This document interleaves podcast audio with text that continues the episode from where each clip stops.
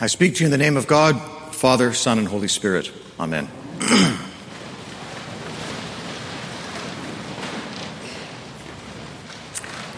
I'm going to tell you what my point is at the beginning, so if I get lost, you know where I'm trying to get to. I'm trying to get to, uh, um, where, where, to start? Why did I pick the Babel reading? Um, it's not normally the reading. It's an optional reading for Pentecost. It's not normally the one that gets picked. Normally, we put the Acts reading as the first reading in place of the Old Testament, and then we have a lovely New Testament reading, and then we have uh, John. Um, and and I started months ago when I set up the schedule by saying, you know, that Tower of Babel reading has some interesting resonances in the age of social media, and that was that was the thought that started the whole thing. And I've been thinking about it ever since. Um, and so we come to today, and, and certainly there's a, a theme running through today's readings that the Holy Spirit is the solution to the problem of the dividedness of humanity. That's one of the, the great themes of Pentecost, where, where that, that, um, that miracle in the second chapter of Acts, is that the second chapter? I think it is. Uh, that miracle in Acts um, is, the, is, the, is the, the redemption of the scattering of humans into all the languages at the Tower of Babel. So you have the pride of humanity and another example of humanity's pride going before a fall and the languages being separated and humans being cut off from each other and divided and implicitly quarrelsome. Um, and then in in Acts, you have the Holy Spirit bringing humanity back together. And so the gospel, the good news, the, the, the, the transformative um, message of Christ is being told to all the nations in their own language. And so there's this parallelism between those two biblical stories. And, and, um, and that's so my first thought was when I was younger, and I first became aware that indigenous languages were going extinct. Lots of indigenous languages are not spoken anymore, and there, there are very, much fewer languages in use today than there were a generation or two ago. And as a, as a young man, I thought, well, good. You know, the more people speak English, the, the, fewer wars we'll have because we'll all be able to communicate each other and with each other, and everything will be perfect. Um, and as a middle-aged man with some more life experience, I go, "Well, maybe God knew something that I didn't." Uh, that the idea of us all being able to talk to each other all the time might not be such an unbridled good thing. And so when we get to this theme of the Holy Spirit bringing humanity together, where we've been divided um, and enslaved by sin, and we are brought together by the Holy Spirit, I think of well, what? How does that work? Like, what? What kind of activity of the Holy Spirit is the kind of activity that brings us together? Because clearly, it's not literally getting us to understand each other's speech in a linguistic sense. It's not the that's not the meaning of it, and it's even not that sense. Um, that if you just receive the Holy Spirit, then all of your conflicts go away. Um, I, am a product of the charismatic movement in the Anglican Church. I mean, I, I, was swept up in that movement in the late 70s and early 80s of Cursillo and the junior version TEC, which I was involved in. Some of you uh, were participants in that as well. And it was euphoric. It was this amazing um, enlivening of the church for many of us, where we encountered God in a visceral way. We had experiences of the Holy Spirit which transformed us and, and, and enthused us. Um, and and it, it was transformative, and in many churches, it enlivened those churches for a generation. It certainly um, began the spiritual journey for me that continues to this day through my ordained ministry.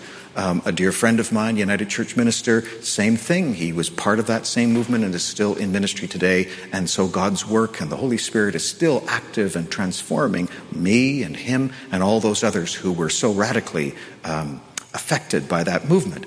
Um, and that movement was marked with the kind of charismatic um, markers uh, of the time. We had people that spoke in tongues, and there was faith healing, and there was uh, a lot of enthusiasm. There was a lot of euphoria in that movement. And the euphoria was addictive and it was transformative, but it didn't bring unity to the churches in which it took place necessarily, because we started to joke in my diocese of uh, Rupert's Land in Winnipeg of the rainbow curtain um, which could not be crossed, where either you're on one side of the rainbow curtain or you're the other side of the rainbow. Are you a renewed Anglican or are you a dead in the heart, staid, old fashioned Anglican that's just a traditionalist? And, and so there, there was this um, this, this separating, and they became um, quite conflicted in many parishes as, as the factions vied for control over their local congregations. We're going to be a renewal congregation. We're uh, Maranatha, woo! And the other people were like, there's no way you're doing that to my Anglican church. We, you know, none of this. No hugging. No, no, no, don't you dare hug me. Um, I'm going to sit at the back and I'm going to sing my hymns that I know, and that's how it's going to be. And um, and I, I, I mean, that was, my, I, I, give that the flavor of how I saw it at the time. I don't see it that way now. Um, because, the, so the coming of the Holy Spirit did not unite the Anglican Church of my youth. It did not. And so that leads me to this further reflection on well, how is the Holy Spirit the solution to the dividedness of humanity? Clearly, a charismatic renewal movement is not the answer in itself. So here's here's where I come to. This is where I'm trying to get to. Remember that image of the circle through time. I've got to get my clock correctly. Clockwise is this way. All right. So, uh, 24 hour clock, high noon at the top, midnight at the bottom. Um, you can map it onto the, the year. So this is midsummer and midwinter. And we move through time in this cyclical fashion. And the liturgical calendar is plotted onto this cycle so that Pentecost is at the high noon point. And so you have Pentecost as the complete union between the divine and the human. And so if you can imagine a, a, straight line across the top, a very simple graphic of a straight line across the top and a circle underneath it, and the circle touches that straight line right at the 12 o'clock point. Um, and at that point, there's the intersection of eternity with time. And so, the, one of the great metaphors of our spiritual journey is that we are on a journey through time, and we come from eternity and re, we return to eternity. And so, you can understand this on a number of different levels. This could be the chronological journey of our life. Um, but it's much more interesting as a spiritual journey that, that when we first come to a spiritual awakening or enlightenment, we are close to God. We are gifted. I, you know, my experiences of the Holy Spirit were euphoric and transcendent. I was at that intersection point. But as I carried on in my faith journey, I got farther and farther away from that euphoria. The magic wore off in my experience. And so this was a crisis. If I'm not feeling it anymore, does that mean I've lost it? Am I no longer a bearer of the Holy Spirit? Or even more disconcertingly, maybe I fooled myself and it was all a mirage. And I was just, you know, uh, this is normal life without this sense of euphoria or connectedness to the divine power of God. And so you have doubt and you have faith crisis. And everybody that was in that charismatic movement had it because that was the tr- typical trajectory. There was this euphoric early phase and then it died away. And then the question becomes for those of us that really continue to pursue it was what does maturing in the Holy Spirit look like? And so I, am going to draw two analogies for you. This should not be a surprise, um, and it, it, was for us, but um, it should not have been, because in other aspects of life, there is a euphoric start and then a, a, a descent into something less than euphoria. Um, my romantic relationship with my dear wife, who's not here to be embarrassed because I'm talking about it, um, started with a euphoric phase of course, fell in love when she said yes to me. I was walking two feet above the ground. She said yes. She said yes. All I want in my life is just to be near her. Everything is better when she's around. I just, I can't imagine how I could live without her. Oh my gosh. now, those of you who've been married for a while, will know that at some point the euphoria faded and, and, you know, here we are 35 years in, and, and I, when I see her, I don't have the euphoria anymore.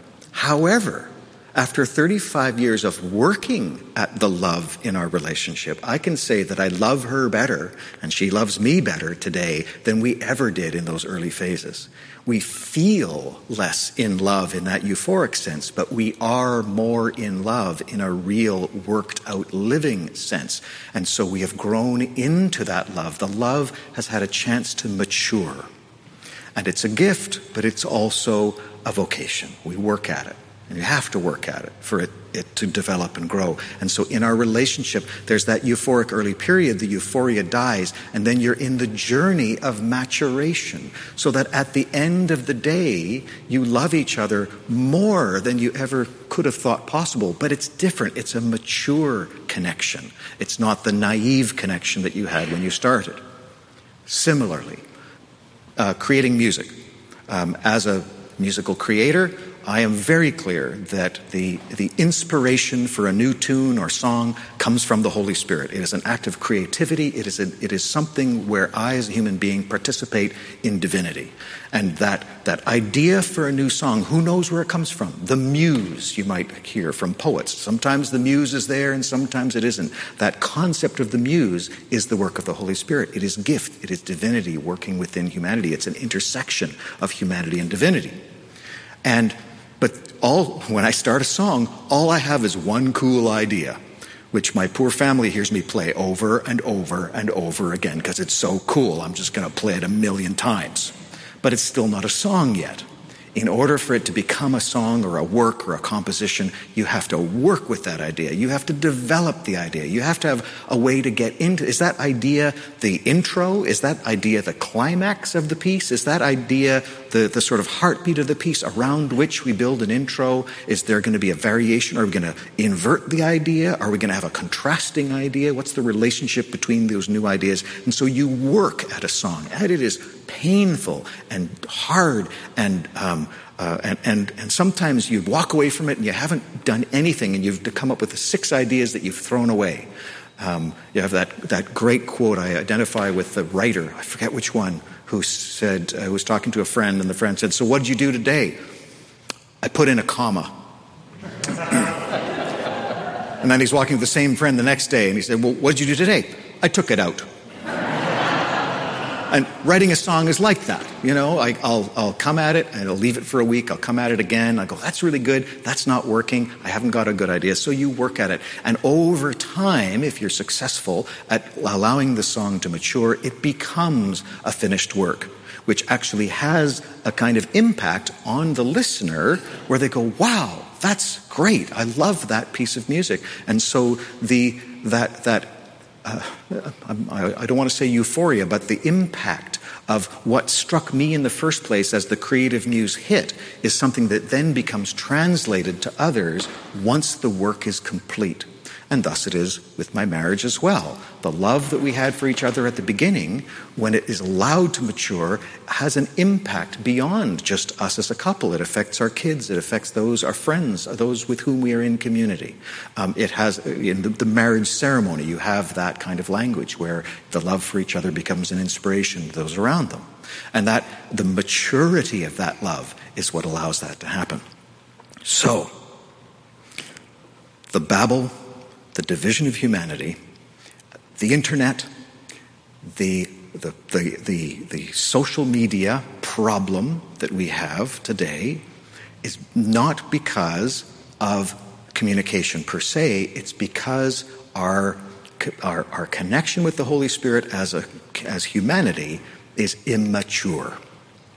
Um, I, I, was there in the early days of the internet, was Usenet and university people were yakking to each other across, you know, at least North America at that time. And we were full of euphoria about how this was going to change humanity. This was, you know, we're, we're unlocking the gatekeepers. We are going to transform the whole thing. And there is that potential to this day. But of course, the problem, like with Babylon, is pride gets involved, money gets involved, and all of a sudden we have what we have today. So the Holy Spirit is the solution to that problem, but that means that we as humanity have to pledge ourselves to the growth of the Holy Spirit, not just the initial reception. Um, that, that yes, uh, there's a great uh, enthusiasm about being able to communicate with people. Oh, this person sees things the way I do. That's awesome. Um, but a mature approach to human communication, human society, requires work and growth and engagement with the Holy Spirit, with the divine aspect of humanity. And that, uh, that divine aspect is not, and if you look at Paul's writings about the Holy Spirit, you get a clue as to where that's going. Because Paul is not particularly interested in speaking in tongues. Yes, that's great. Fabulous. Glad you have that gift. Wonderful. But the fruits of the Spirit are what? Peace, patience, self control. Euphoria and self control rarely go together. So, so Paul is pulling us out of that initial state. I'm, i hope we all have that coming to faith euphoria. That romantic phase of faith is great. It is energizing. It is transformative. It's wonderful. It's like a romantic phase in a relationship. I hope every couple has that. But that's not the end. In the end, those feelings go away, and then there is the work and the maturation of what was begun. And for us as a community, as a wider community, and our participation in it as Christians, we understand this maturation process. We understand there is a cycle, uh, a, a, process to the spiritual life, so that receiving the Holy Spirit, whether uh, when you gave your heart to Jesus or when you were baptized liturgically, whatever your theology is about receiving the Holy Spirit, the Holy Spirit isn't done with you once you've received it. There's a process of transformation that, that you have to go through before you can fully realize you become fully mature in the Holy Spirit. And it's that commitment to the maturation of the divine nature of humanity, which is our understanding of our purpose in life, our spiritual journey, and it's something that we have to share with our fellow human beings in every language. The, the, that this is a universal human message, that this this call to spiritual maturity, which is our gift and our struggle, is a call for all humanity, and it holds the key to the solution to all of the ills that plague us. All of our divisiveness, all the pride, greed, all the, the, the warmongering, all the things that corrupt and destroy the creatures of God, the solution is the work of the Holy Spirit within us, transforming us into what we were meant to be. That's what we celebrate on Pentecost. It's an end and it's a beginning. For us, we celebrate the beginning of the church, the beginning of the gift of the Holy Spirit that created us as a community. It's also the fulfillment of who we are as a community when we fully accept and, and, um, uh, and, and grow into the reality of the Holy Spirit that undergirds all of who we are and what we do. Thanks be to God. Amen.